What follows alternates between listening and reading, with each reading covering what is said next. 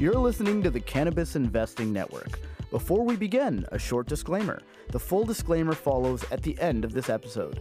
This podcast is a general communication and is being provided for entertainment and information purposes only. It is educational in nature and is not designed to be a recommendation for any specific investment strategy, plan, feature, or other purpose. Please enjoy responsibly.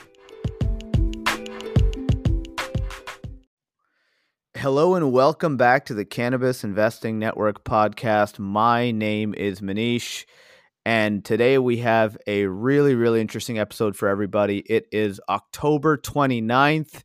Uh, if you're a cannabis investor, it is uh, a little bit of a dark time, at least the darkest it's been since rescheduling news happened. Um, and today, I think we've got something that I think will be interesting for everybody. Jo- joining us today is Ryan Mao, who is COO at Solar Cannabis. Welcome, Ryan. Thanks for having me, Manish. This is a really great honor. well, we're happy to have you, Ryan. And um, you know, Ryan, you are COO at a cannabis uh, MSO, right? You're in two states. But the reason you're here today is really to talk about and do a deep dive on rescheduling.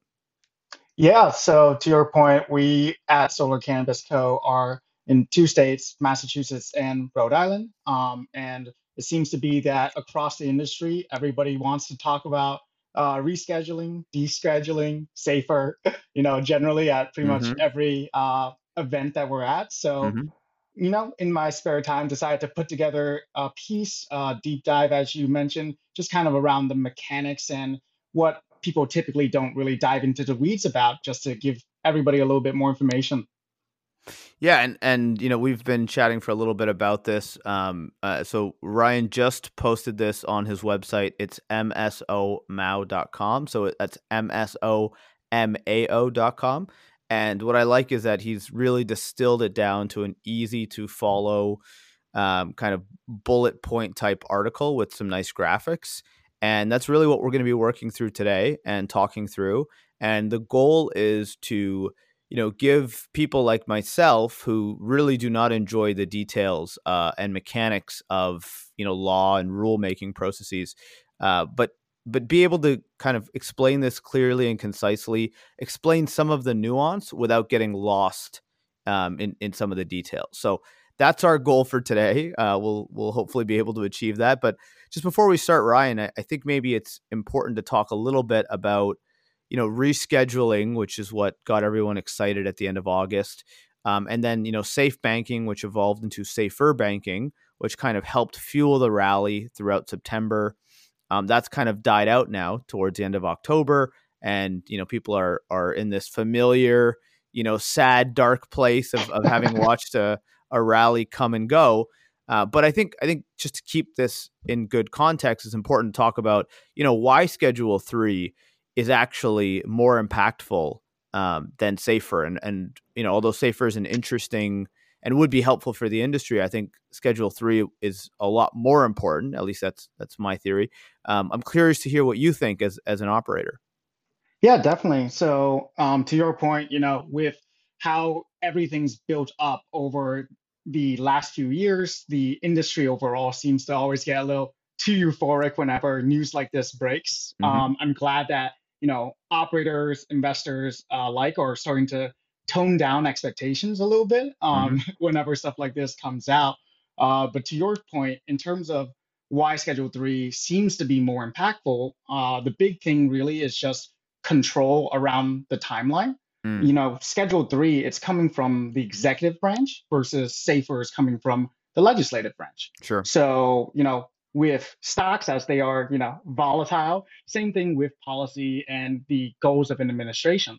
So with the entire safer situation, as we know, the speaker was ousted uh, on the third, which ironically happened just under a week after we got that landmark uh, vote through, you know, uh, the Senate Banking Committee. Mm-hmm. And now that new speaker who has a continuing resolution um, on his plate, which expires November 17th. So the entire Congress has a lot of different things that they need to think about in sure. the next few months and Safer may not be on that plate anytime soon. Of course, could be surprised, which that would be a great, pleasant surprise to the upside. mm-hmm. versus, you know, with Schedule 3, we have a tangible 280E impact where if we go from Schedule 1 down to Schedule 3, every operator will see immediate financial uh, benefit to the upside. And that's solely controlled at this point by the DEA, who ultimately reports straight to President Biden. Yeah, that's a great uh, overview of what we're talking about today. So, and I I think the the benefit here is, and how I like how you've laid out your post is you have kind of a clear prediction on what you think is going to happen and why. Um, and I, I, think that's kind of the ray of sunshine uh, for for some of us, right? To to think about, um, and, and it's a relatively near term timeline. And so what we'll do is we're going to go through. We're going to talk about your prediction. We're going to talk about the mechanics and the timeline. Go through each of the steps, focusing on the steps that are still to come. And at the very end, we're going to bring it back to you know you guys being an operator um, and how this impacts your business, how you're thinking about it, how investors can kind of think about it and, and plan ahead. And before we start, I think it's important to just note that uh, you know Ryan, you're a very thoughtful guy. You're not a lawyer, right? You're you're not a uh, political guy by nature, uh, but you clearly have spent a lot of time on this. So I, I just want to you know make that clear to people. So just jumping into it, I guess, um, Ryan. I guess first question is, why did you go through and and write all of this? I, I mean, um, you know, what what was the what was the motivation for you behind doing this? Yeah, definitely, and uh, appreciate the caveat. Definitely not a lawyer. Uh, lawyer. Mm-hmm. Uh, this is not legal advice, uh, not financial advice. All the disclaimers, right? Sure. Um, but yeah, to your point, there's a lot of excitement around Schedule Three in general, and you know when we look as an industry at policy, a lot of the time the actual bureaucracy of the federal government isn't truly understood in terms of how many steps everything takes. Sure. And across the industry, I think everyone is having the same question around schedule one versus schedule two versus schedule three and the timing of all of it because it has a real material impact on their business. So I found myself having the same conversation uh, over and over again. So I thought to myself, if there's this many people who really have this many questions about the subject, why don't I take a little bit of a deeper dive into the admin piece? I already kind of had a uh, some prior exposure, so I kind of knew where to generally look. And you know, over the last few weeks, just distilled down my thoughts into something that hopefully is useful to people in the industry when they're kind of planning for the next year and two years. Yeah, and I definitely think it will be helpful. So, what's the biggest misconception that you you most commonly hear back from people on this topic? Yeah, so I think right now there's a lot of polarization going on. Okay. When we have conversations, it's quite often either people think that rescheduling just isn't going to happen at all because of politics. Mm-hmm. And, you know, they're very stern in their position. Um, and then there's some other people who think that it's going to happen, it's going to happen quickly, mm-hmm. which both of those are, I would say, big misconceptions just because of the way in which that rulemaking process works. Of course, politics does come into it at a later date, potentially to the upside and downside. Um, but there is a real stringent process that the entire, you know, agencies across all of the federal branches, they really do adhere to this rulemaking process. So the good news is there is public notice in certain cases.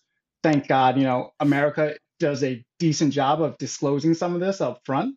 So we are able to kind of take a look at the tea leaves, so uh, as you will, and make reasonable predictions around when something could happen. And of course, if you really dive into the process, then we can figure out what those branches and possibilities may look like. So let's, I think that's a great um, segue into getting into the actual meat of this. So let's talk about your prediction. So I'll, uh, let me just give it to you and, and tell us around rescheduling uh, what your prediction is. Yeah, definitely. So, given all of uh, the implications of rescheduling and the rulemaking process itself, my prediction baseline is for the DEA to announce, in quotations, their decision somewhere between February and April of 2024. And that announcement will will not be a rule that is automatically effective. So I believe it would be a proposed rule which would allow for the public to comment on this rule.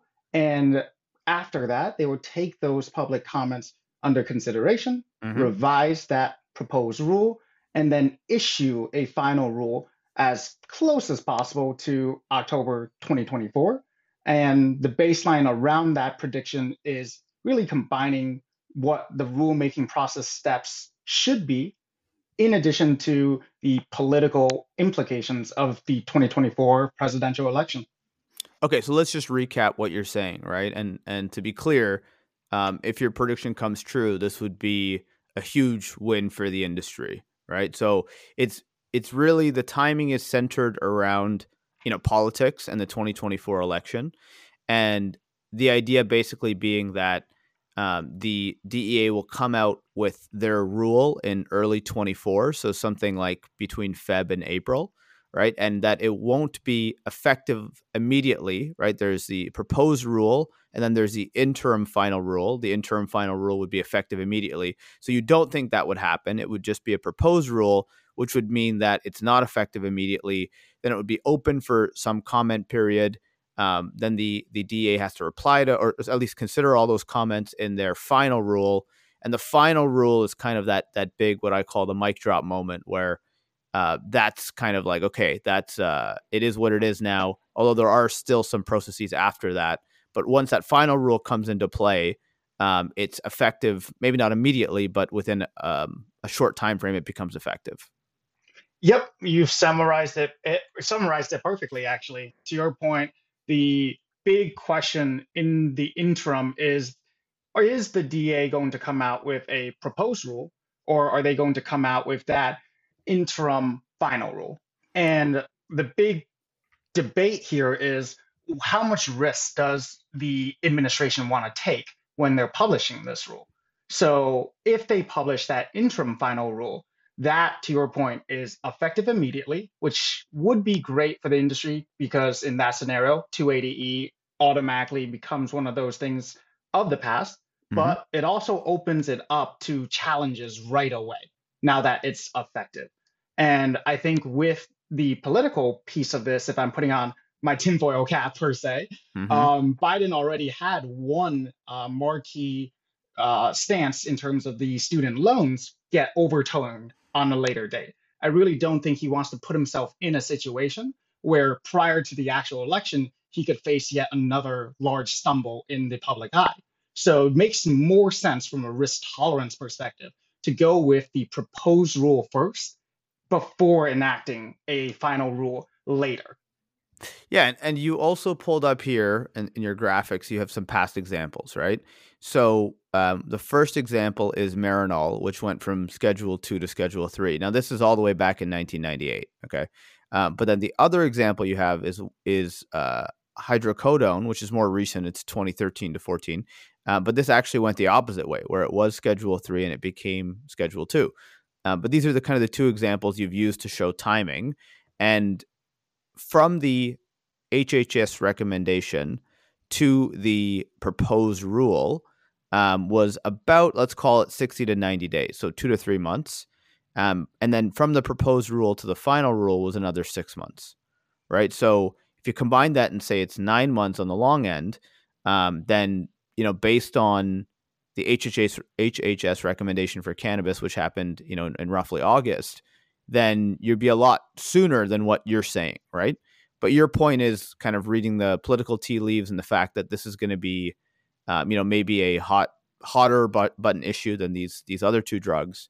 Um, the timelines uh, get dragged out, um, but but also they line up cleaner for you know political vote winning purposes. Yeah, so to your point, reading the political tea leaves, it definitely lines up cleaner to drag out the initial part of the process flow a little bit. Mm-hmm. At the same time, one of the things that we have to consider is those two examples, and there's not a lot of them uh, out there, uh, especially, for example, Marinol, that was talking about a FDA approved drug mm-hmm. with, you know, THC as one of those components in it now we're talking about a much larger subject, mm-hmm. which has additional implications that the DA does have to consider. So, with that initial proposed rulemaking, there is more for that um, for the DA to consider overall before they put out that first draft. So, adding in some of those complexities could also naturally draw out the initial part of that process to just ironically line it up perfectly with uh, political considerations. Mm-hmm, mm-hmm. No, fair point. And and like the two examples that you've used here, um, you know, the timelines are remarkably consistent, right? But um, there are other examples and, and probably a variety of examples. So can you just talk quickly about why you use these two as, as opposed to, you know, the world of examples out there? Yeah, definitely. So with the international treaties that the US is subject to, one of the big differences in terms of a hard line is schedule one and two versus three and below, okay. um, and how they actually interact with the treaties we're bound to. So I was really looking at two examples where the treaty aspect would actually come into play, where two was moving to three or three was moving up to two. Um, and in both cases, to your point, it was remarkably consistent. One of the things is uh, they can use a import export permit situation to kind of make sure that we're still in compliance. How the DEA, you know, ultimately goes about this, uh, not a lawyer, so of course they probably know better than me, but they've done it in a few different cases in the past. So across the board, there are avenues to make this work, but of course it's up to the DEA's, you know, decision whether or not they want to fight that battle. One of the wild cards that could come into play is actually they could theoretically accept uh, the HHS recommendation and you know, accept it on the medical principles, but then decide, hey, these other things make it too difficult to move to Schedule 3 and ultimately land on a Schedule 2 decision. But of course, if we're going back to the political considerations and kind of where Biden's really been pointing us to, per se, that doesn't seem to be very likely, especially given some of the statements that he was making um, all the way in October of uh, last year. Mm-hmm, mm-hmm. And I, I kind of agree with your, you know, thesis that uh, what you want to do is have the, um, you want to have this decision come in close enough, like really close to the election, so you get the credit for it, um, but but not uh, not with enough time for people to actually poke holes in it and challenge it legally or or congressionally, right? So um, the timeline you propose does, at least to me, make sense. So let's actually go through the mechanics, right? So in your post, you've outlined outlined nine steps that it takes to get to the DEA final rule, and then there's two steps beyond that um, that are are really just ways it could be reviewed or challenged, right? So let's just start with focusing on on the nine steps. Now, of the nine steps, um, we've already made it through what five of the nine. Correct. We've made it all the way past the recommendation from the HHS. They did confirm that that recommendation reached the DEA uh, mm-hmm. in August of uh, 2023. Mm-hmm. Oh, got it. And it also so let's let's focus on still what's what's to come, right, as opposed to what's already happened. But just one point I wanna I wanna ask you is that it mentions in step number five, which is the recommendation by the HHS it re- it mentions that it's based on the FDA's findings. So is that true in this case as well? That it's actually the FDA's findings that uh, prompted the recommendation? Yeah. So the mechanics is really the HHS delegates uh, the FDA in all of these circumstances to do the review on their behalf. Okay. Um, the FDA reports into the HHS. So ultimately, the HHS um, also has a secretary, which is a cabinet level uh, position. Mm-hmm. They end up just being the messenger per se of that recommendation over to the DEA. So the HHS isn't really doing the analysis themselves. It's the FDA. Got it. Understood. Okay. So now numbers, steps numbers six to nine, and let's just go quickly through it. Um, so, so I think what's important to note is that at this stage of the game, it's all in the DEA's hands, right? So Step number six is the review and analysis. So that's kind of where we are now. Uh, step number seven is the proposed rule, which your prediction is that this will come in sort of February to April, this propo- proposed rule. Um, I'm calling this kind of the game changer moment because when this proposed rule comes out, um, then I think it will again spark up the interest. People will get very excited again, um, and we'll have a very um, we'll have a very near term uh, catalyst on the horizon. So I think this is the step that um, is really what we're all sort of waiting for. step number eight is the public comment period, or like what I've called the cooling off period. So this is where you know you're probably going to have all the opposition coming out. You know, you're going to have, you know, mothers coming out and saying that this is the worst thing that ever happened, and and you know all the things that that uh, you know we've already seen kind of happen. And then this public comment period is typically is it typically 30 to 60 days or is there like how long do you think this typically is? Absolutely. Typically it's 30 to 60 days from all of the ones that i've seen. Got it. But then uh, you mentioned in your post that this period um, creates some some uh, uncertainty around timing. Yeah so while you know there's typically an initial comment period this is definitely going to be one of those true hot button issues Mm-hmm. So there is the ability to extend that public comment period.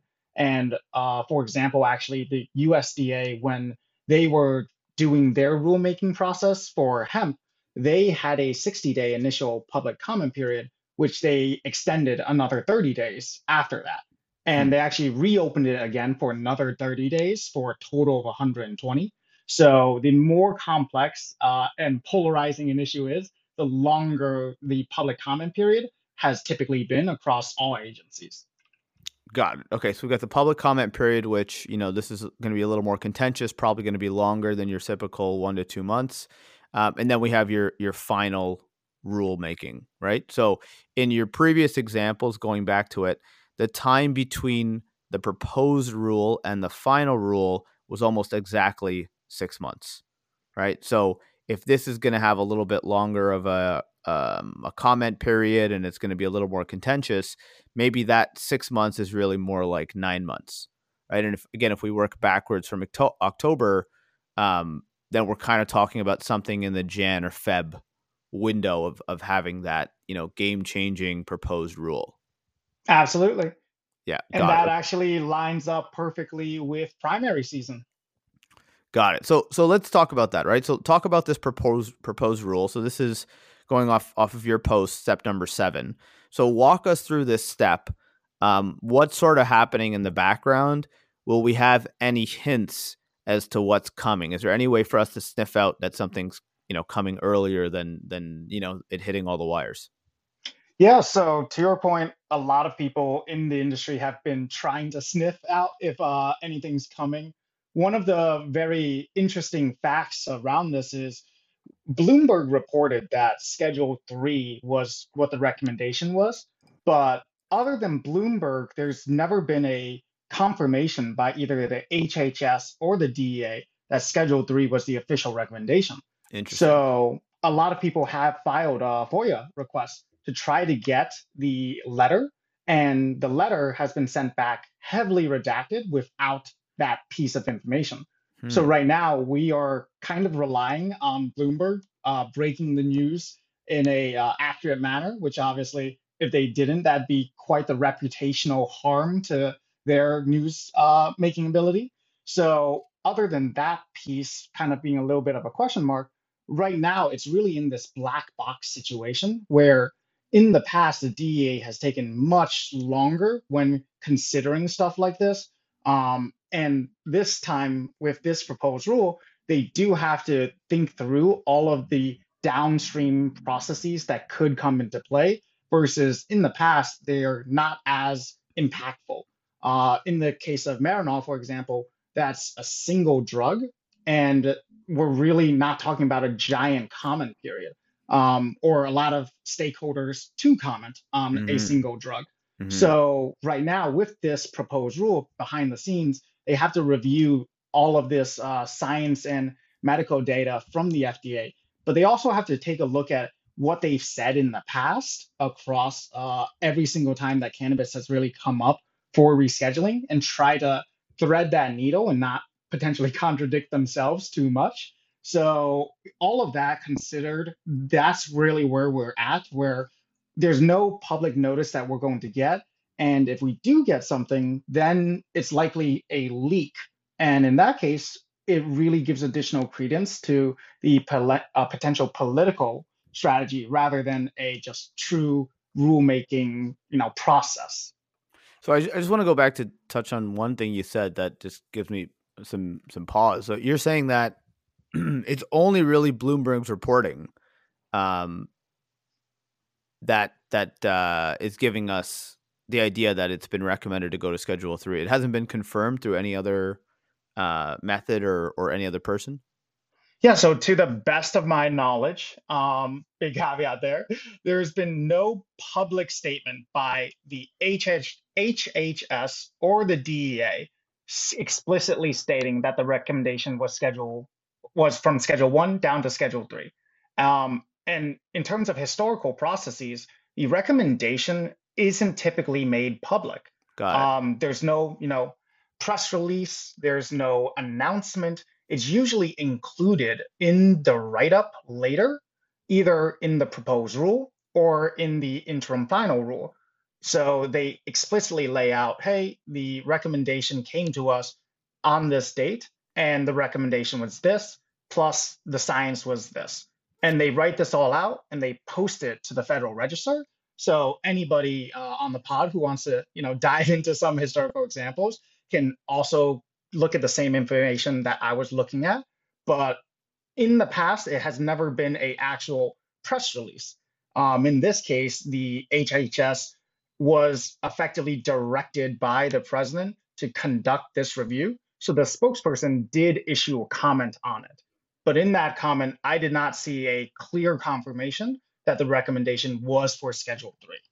Yeah, I just I just did a quick search while we were talking about this, and and um, uh, it looks like Senate Majority Leader Chuck Schumer said in a statement that HHS had recommended it be moved from Schedule 1 to 3.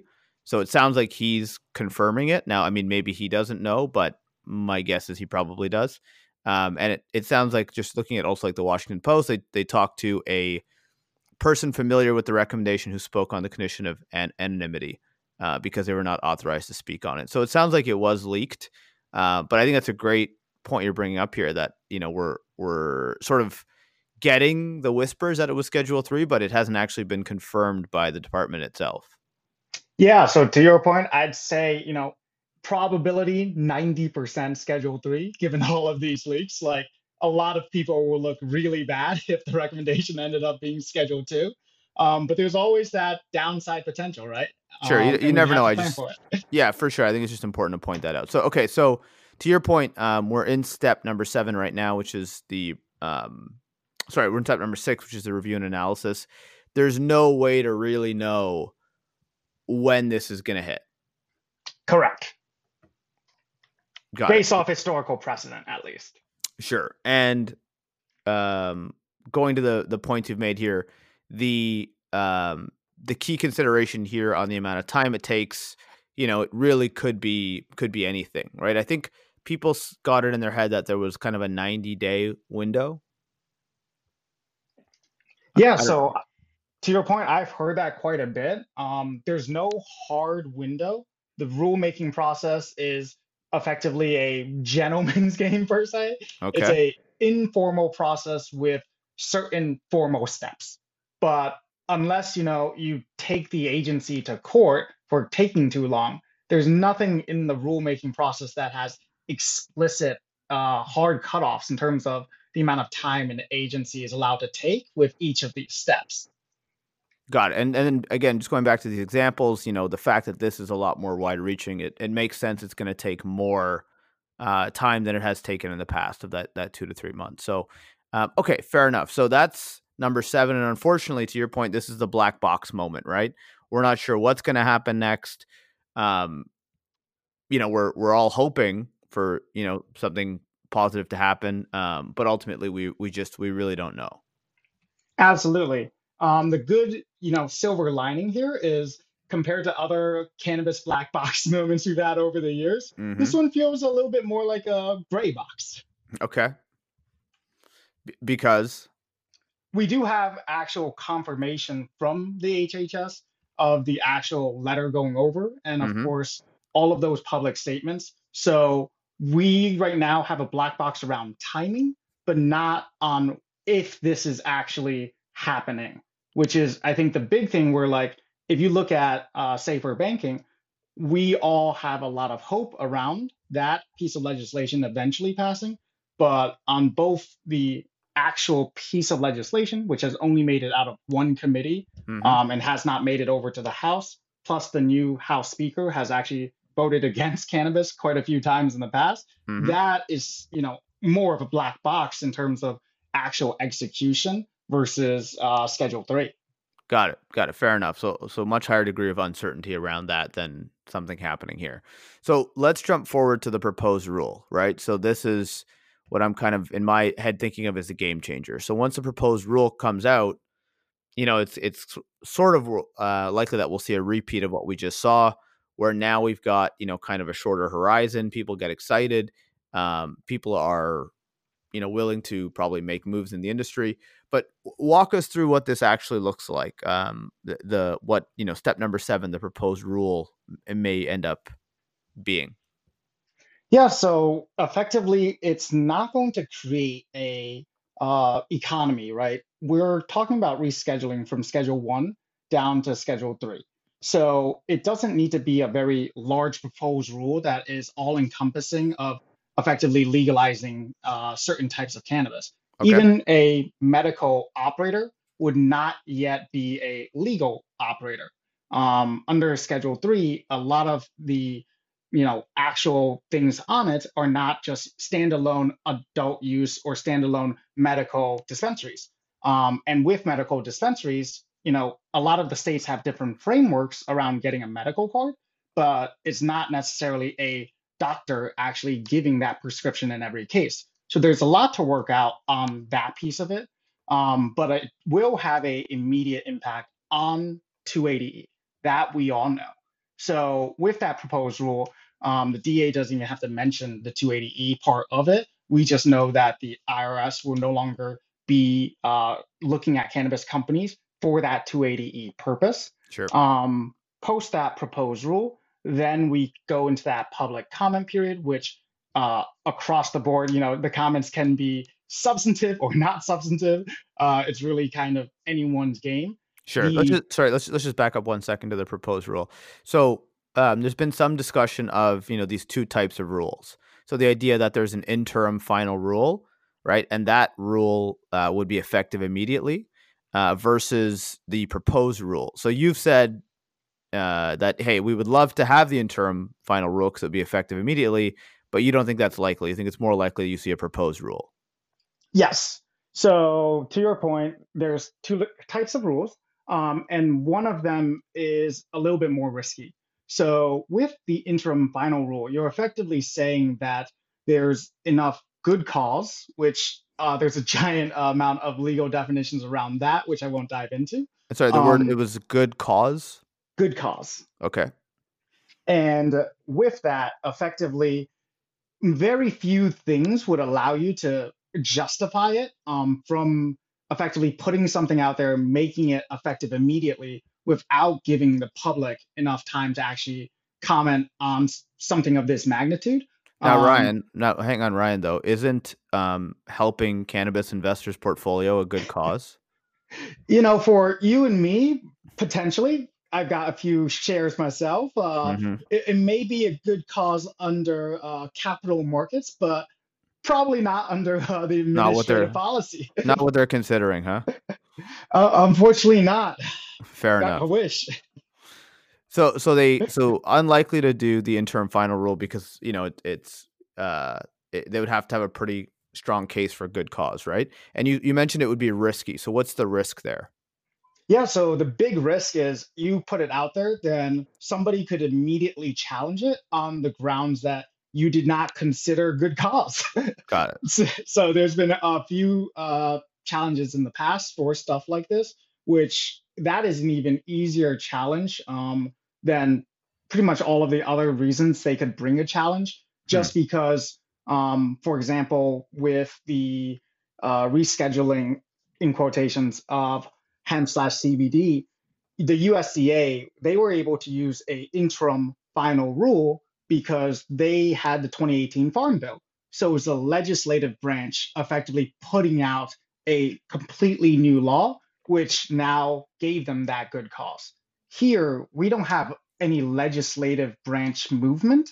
We have the executive branch acting in its sole authority and capacity. So that good cause becomes much more difficult to really use in a way that would not be easily challenged by anybody who opposes it.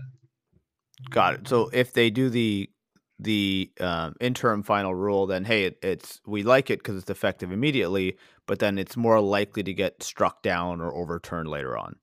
Yes, Got that's it. accurate. Okay, understood. So that's that's the thinking around it, and um, it looks like also you know the the uh, based on the other examples you've used, typically they they it doesn't look like they use the interim final rule very often. They do not. Got it. Okay, understood. So we understand that it's it's most likely to be a proposed rule, um, and then we go into the public comment period. Yes, and then to your point, uh, the proposed rule is actually public notice. So the good news for the cannabis portfolios is we're going to get a second pop off the proposed rule. Okay. Um, maybe a giant cooling down period similar to what sure. we experienced in the last two months. This is, sorry, so, the, the, second, the first pop we've already had. You're saying? That, yes. August. Okay, yes. guys. So this would be the second iteration of that. Yep. And then uh, potentially during that public comment period, you have uh, the cooling off period. Literally, unfortunately for our portfolios again, so mm-hmm. potentially so high. I don't know. Not public uh, financial advice there. Sure. Um, and, and, sorry, just just going back to the proposed rule for a second. Um, typically what do you expect in a rule? Is it just as simple as saying we're moving from schedule 1 to schedule 3 or is it pretty comprehensive like what's what's put in a rule? Yeah, so it's relatively comprehensive because the actual um, information from the HHS uh, recommendation and all of the FDA uh, science is actually posted in this proposal. So people can comment on everything as it relates to the proposed rule. Got it. And that's also where, in this case, it has a direct impact on that public comment period. Got it. And, so, and and also just on the proposed rule, uh, so they give all the background, right? And they give all the scientific evidence, but are they also, are they also say like, are, are there implications beyond just rescheduling? Do they get into you know administration and you know um, you know what people are allowed or not allowed to do, or is it is it not that specific? So it's not that specific, but they do get into um, effectively legalese on whether or not the uh, agency in this case has the authority to make this proposal. Interesting. So, so just, just expand on that a little bit. Yeah, so uh, they would effectively talk about things like the treaty potential implications if they want to bring this up at this time. Mm-hmm. They would also effectively uh, put out all of the information related to potential future uh, considerations, such as the uh, congressional review aspect of this. I would effectively have in this uh, short form document all of those kind of bulleted laid out just so that they are covered at a later date in terms of those challenges. It's just a effectively long list uh, of checkboxes that they mm-hmm. have to check off on this proposed rule. None of which really have a uh, substantive impact to you and I. Um, but if they leave any of them out, then it becomes a issue at a later time. Got it. Okay, got it. And and let's talk about the treaty at, at the end here. So let's so uh, understood what what you're saying. So let's move on to the public comment period. So like you're saying, typically 30 to 60 days, but yeah, because of what this is, you know, maybe it ends up being 60, maybe maybe they do longer, maybe they extend. There's certainly going to be a lot of public commentary around this issue, um, especially, you know, in an election year, as you pointed out. There's going to be primaries going on. Like this could be a pretty hot topic. Oh, absolutely. And not to constantly uh, revisit the CBD uh, part of this, but that really is the closest comp we have in terms of something of the same magnitude.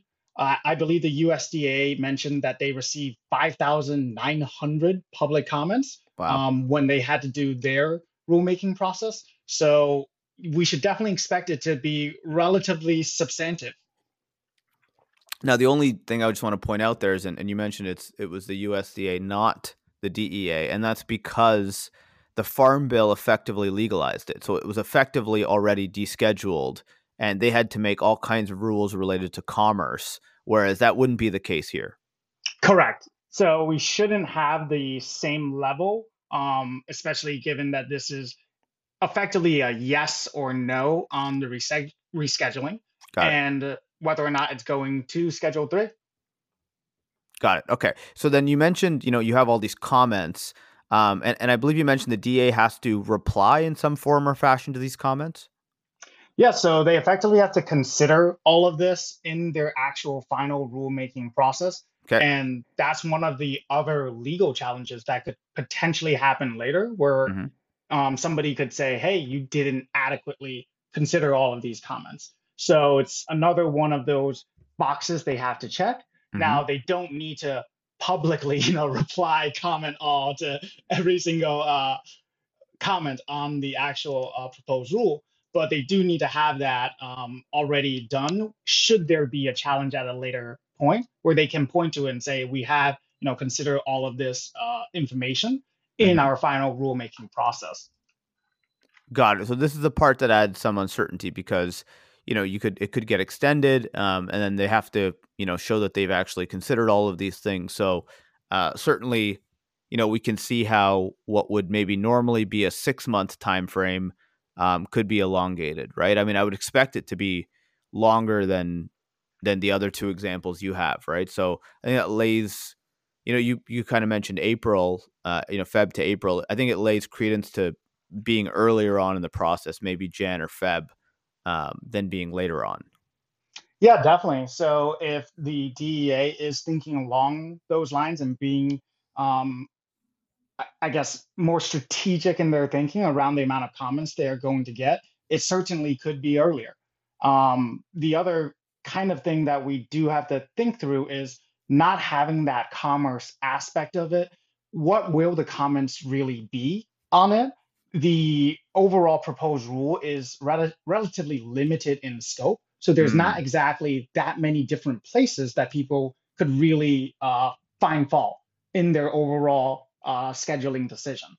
Yeah, interesting. It's, it's a good point, right? It's a very narrow scope of what we're actually talking about here. I'm sure people are going to come out of the woodworks to talk about all kinds of issues, but uh, they have to be relevant to what they're actually, you know, opining on. Exactly. And since we aren't creating that entire uh, commercial cannabis industry across the US, that scope is very narrow. And so while the DEA may receive just thousands of comments, they may only be centered around a half a dozen or so issues. Right, right. Fair point. Okay, so let's go to number nine, which is you know the the final rule. Um, the, and and I'm calling kind of calling this the mic drop moment because this is where they go. Okay, look, we've we've done everything we're supposed to do. Here it is, right? Um, and and yeah, I mean, maybe just quickly talk about this. Like, will we have any idea between step eight and nine, or are we kind of in that black box territory again? Yeah, so unfortunately, we're back in the black box. Uh, once the public comment period has gone and uh, completely, uh, the DEA brings it back internally to uh, effectively take a look at those comments and consider them for the final rule. There's typically not a hint that a final rule is coming. At best, they might do a press release a few days before it's officially posted hmm. um, to the Federal Register but they're not going to say, hey, we're one month into it uh, or we're two months into it. So it's really just going back to looking at potentially historical precedent around proposed rule versus final rule and how much time they typically take. It is a narrow scope, and that does help in terms of getting that final rule out. And it really comes down to whether or not they want to take their time or really shrink it.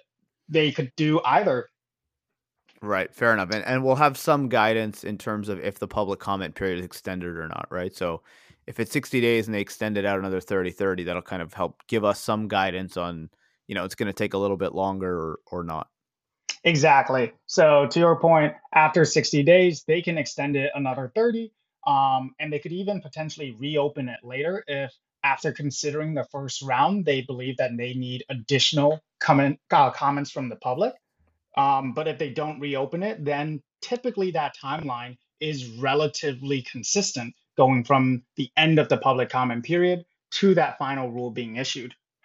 And then when that final rule comes out, um, they also put an effective date on it. Yes, they do. So what what does that actually mean? So with the final rules, it really comes down to whether or not that final rule has enough of a impact on the American economy. So depending on what type of rule it is, they have to, based off the Congressional Review Act, put an effective date of at least 60 days in the future um, to allow Congress enough time to review the final rule. So if we're talking about just one drug, right, that has a total market cap of maybe um, 50 million and the total addressable market is only 5 million, then it's not really a major rule that would be subject to the congressional review. So they could post that final rule and make it effective immediately. In this case, with the Section uh, 280E impact, this turns into one of those things where there could be congressional review, and that actual review process could turn into one of those uh, political football games again. Um, and whether or not Congress, during congressional review, looking at the numbers, decides they don't necessarily want this rule. Of course, the good news is across the board, we're talking about you know 60 votes in the Senate, something like that, in order to avoid uh, filibuster. Mm-hmm. Um, and we have presidential support, so it's unlikely for Congress at that point to really turn this around. But procedurally, they do have to make it effective 60 days later if they believe that impact will be significant to the economy. So let's just let's just look at this. So your your past two examples, right? Your final rule, the first one for Marinol was effective immediately, and the other one was effective 45 days later. So both of these would not have been considered major rules. No, they would not have. Right, and that makes sense. And and obviously with cannabis, I mean, it's it. Uh, I think it's very hard to argue it wouldn't have an impact of 100 million or more, right? So, um, so fair enough. So so this hat, this does fit into this major rule bucket. So what does it actually mean? Let's think about this. So let's say the rule comes out um, kind of mid to late October. So it's, it's that October surprise. And let's say they give it a 90 day effective date, right? But let's say they make the effective date Jan 1st, right? So that would be um, essentially put you in the new year. So it goes for congressional review. What does that actually mean? Does it mean that um, by default, if Congress does nothing before the effective date, it's all good, or does like like does it does Congress actually need to pass or agree to something, or do they need to um, sort of pass something to repeal it? Yeah. So to your point, if Congress is not able to muster a real challenge to it, by default, it goes into effect on the effective date. And given how hard it is for Congress to really, you know, make a stance on pretty much anything right mm-hmm. now, mm-hmm. it would be highly unlikely that they have the votes on both sides to do anything once that actual final rule comes out. I, think like listening to all of the steps involved, and, and so we just touched on step number 10 and after step number 11, which is legal challenges and, and judicial reviews. It actually helps give a lot of context to you know people who said hey schedule 3 is not good enough this should really be descheduled it kind of shows you all the steps involved the places you can stumble and why you know the the governments uh, you know other than just political considerations end up doing a kind of more middle of the road you know non-offensive approach because um, this is something that you know if, if it, you know and i and i agree that it doesn't go far enough in this case right but because of that it kind of makes it harder for people to mount a challenge against it yeah definitely and to your point it definitely doesn't go far enough given everything the industry's been through. But from a practical perspective, you know, walk, crawl, run is always a great idea in terms of implementing something. Mm-hmm. And in this scenario, we get to effectively flesh out, right, where the challenges will likely come from this rescheduling to Schedule 3. You'll yeah. be able to get that playbook and test some of your legal theories or strategies and then at a later date when you're really ready for a fight around descheduling, the government is also more prepared in that scenario versus yeah. trying to just rush it today. Yeah, yeah. I mean, crawl, walk, run is great, but sometimes if you spend years and years crawling, it's a little harder than knees.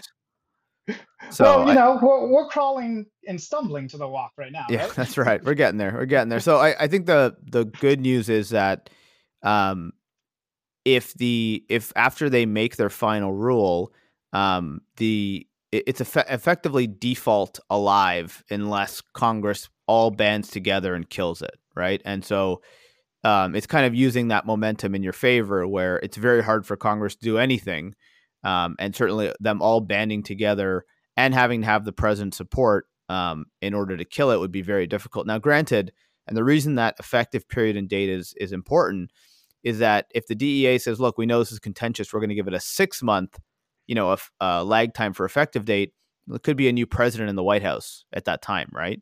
So um, a- another kind of consideration that we have to keep in mind.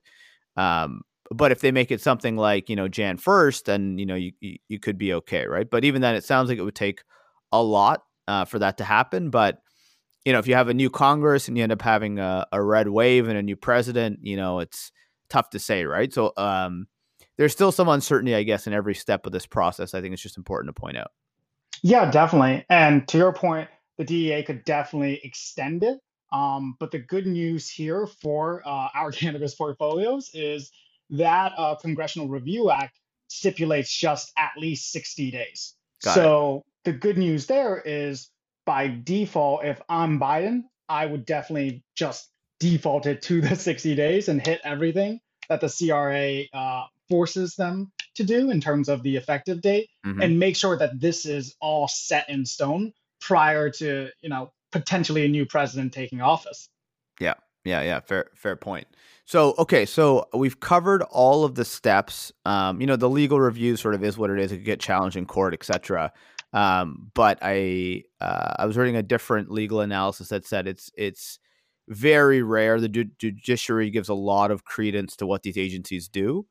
Um, but you know, I mean, something to keep in keep in mind. But again, the the wheels of uh, momentum sort of favor um, something having to be overturned. Uh, overturning something is very difficult, right? A- action to go back on something is very difficult. So I think we did a great job here of, of laying out the steps to come. Um, I'd like to talk about you know kind of practical implications, but before we we close this section, any any final thoughts you want to leave people with regards to the process, your prediction, etc. Yeah, so I think final thoughts really are uh, my crystal ball is as good as anyone else's, right? Sure. This prediction could be completely off base everywhere, but mm-hmm. um, from a fundamental, just analyzing the process perspective, I think I made uh, the steps as easy to distill as possible. Mm-hmm. Everyone out there, you know, do your own research. Try to think through if there's any other places where the process may be accelerated or decelerated. Um, but I would say generally, based off of what I've been able to uncover, it does look like better days are coming. They may not be coming as fast as everyone's hoping for, but there is that silver lining really at the end of, you know, potentially 2024. Yeah, that's that's a great point. And I mean, look, if if these things come in earlier, then you know you're talking about not even six months, right, to to get people excited again. Which is usually the market's pretty good at pricing in things that are maybe six months away. Um, things that are a little further out, like 12 months plus, the market's not so so great at paying attention to. Um, sorry, one thing actually we forgot to talk about was the international treaty impact. So maybe just talk about what that is and would that impact you at the proposed rule stage or the final rule stage?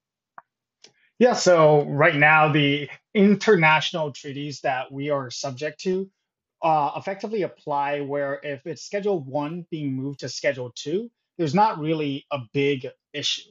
Once it goes to Schedule 3, then all of a sudden there is a lot of different uh, legal frameworks that the DEA has to argue that they're not violating to move something from one or two below to three and uh, through five. One of the things that the DEA has done in the past is use effectively import export permits where they are moving something to Schedule 3, they add on this import export portion mm-hmm. where all of a sudden they are still controlling it.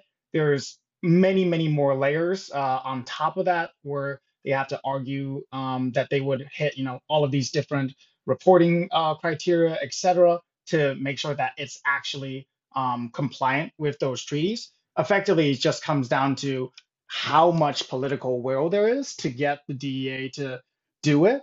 It doesn't seem like it's a impossible mountain to climb just mm-hmm. seems honestly like a lot of paperwork. Got it. Fair enough. Okay. So is that um is that something that gives you pause as to this whole process? You know, are you concerned that this might be something that derails us getting Schedule Three versus Schedule Two? Yeah, so this is probably the um, biggest wild card I'd say that is out there that is um, more substantial than the other things we've kind of talked about uh, in the last hour or so. Um, I am definitely not an international treaty expert. Mm-hmm. Um, so the only thing that really helps me find comfort is how many times the DEA has managed to get around that in the past in Got other it. cases. Mm-hmm. Um, but of course, if for some reason they wanted to be very safe, then that could throw Schedule 2 back into all of this. Um, but the good news uh, across the board is, you know, if there's a will, there's a way. And if uh, the DEA reports to President Biden and their boss is saying, I want Schedule 3, I think they're figuring out a way to make it Schedule 3. yeah, fa- fair enough. Okay, lastly, as we're closing up here, um, look, you're an operator. You guys are vertically integrated in Mass. You also have a dispensary in Rhode Island. Um, so if if this is how you're thinking about the future of the industry, um, and, and you know, just kind of zooming out your own personal opinion, what can operators do to take advantage of this and position themselves for it? And similarly, you know, what can investors do? Um, you know, if we feel like there's a disconnect here between sentiment and and what might be, you know, a game changer coming only a couple months away. Yeah, definitely. So I think the big thing is if I'm an operator and I don't own um, my retail asset, for example. Mm-hmm. This would be one of those things where post uh, changes to 280E, the depreciation expense that you get on retail is all of a sudden tax deductible. Mm. So this would be a great time to start talking to your landlords to see whether or not you could work out a deal to buy that property ahead of time. Um, obviously, if you've got a very favorable lease, um, that lease expense does become um, deductible as well once 280E implications go away. So I say as a retail operator, there's a lot of financial maneuvering you could do ahead of 2024 if you share in the same opinion. Um, of course, another thing which uh, right now the debt capital markets have come back into play. Today, that interest expense is not always uh, tax deductible. But should you have the same view and you have the cash flow to support additional debt on your balance sheet, this could be a great time to take it so that you do get that shield going forward. Um, I know a lot of operators that have been thinking about getting the debt post the Schedule 3 recommendation. Um, one of the things that I would caution people on when kind of thinking through post Schedule 3 and you know the capital markets just all of a sudden becoming more available um, today, it's not that banks can't work with cannabis companies. Um, there is, you know, FinCEN guidelines out there on how they won't uh, enforce things. Um, but overall, it's more of a how much uh, dollars do, does a bank need to spend on a compliance department to monitor this asset? And how much time do they need to spend understanding all of these complex steps and regulations to really uh, provide a loan? So, you know, the loans may not be just automatically available uh, after Schedule 3 versus right now, it does seem like a good time with um, increased debt capital markets availability for you, some positioning, as long as it's, you know, smart in terms of total leverage versus how much uh, assets is on the balance sheet. But that, you know, easily translates over to the investor side of the things. I know that uh, you're very bullish on Verano. Full disclosure, so am I. Mm-hmm. I've got quite a bit of stock in Verano. They're the only public MSO that I own. Um, and to your point, if you're you're an investor and you're looking at it in the same timeline, it's really just looking at those key things that are not uh, tax deductible today that will become tax deductible and theoretically give a big boost to overall cash flow and earnings. So for both, it's kind of the, the same idea. Operators, you know, look for opportunities to kind of maneuver yourself, place yourself, you know, in, in a way that you're going to benefit from, um, you know, the 280e pop. And then similarly, as an investor, that that same kind of idea, right? So I think that's why you specifically mentioned Verano because you know they have a larger debt load, for example, and and that will you know be to their benefit once they can actually deduct that. Exactly and that's where you know this is a limited scope in terms of schedule one down to schedule three Right. So there's a lot more that people who are more bullish overall of the downstream impacts can do. You know, there's a lot of different opinions around how uh, banks in custody come into play potentially a few months uh, after Schedule 3. And that's a completely separate debate that I don't think we have time for on this uh, current pod. Yeah, fair enough. Well, listen, Ryan, um, I think this is a really great conversation. Appreciate you coming and distilling this down. Um, it's msomao.com if you'd like to read Ryan's website and has links to you know his uh, his LinkedIn as well on there. And Ryan, we'd love to have you back on in a few months, um, hopefully to talk about how right you were, uh, and and hopefully to talk about what's going to come next. Yeah, absolutely. Thanks again for having me on. Would love to jump back on in a few months. Hopefully, uh, the crystal ball works out. But if I'm wrong, happy to talk about where I was wrong and potentially what happened. Okay. Thank you, everybody. Until next time.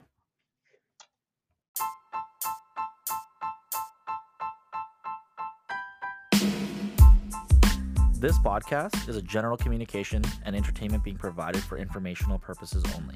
It is educational in nature and not designed to be a recommendation for any specific investment product, strategy, plan, feature, or other purposes. Any examples used in this podcast are generic, hypothetical, and for entertainment purposes only. None of Cannabis Investing Network or its affiliates are suggesting that the listener or any other person take a specific course of action or any action at all. Communications such as this are not impartial and are provided in connection with advertising and marketing of products and services. Prior to making any investment or financial decisions, an investor should seek individualized advice from, from a personal financial, legal, tax, and other professional advisor that take into account all of the particular facts and circumstances for an investor's own situation. By listening to this communication, you agree with the intended purpose described earlier. Opinions and statements of financial market trends that are based on current market conditions constitute our judgment and are subject to change without notice. We believe the information provided here is reliable, but should not be assumed to be accurate or complete. The views and strategies described may not be suitable for all investors.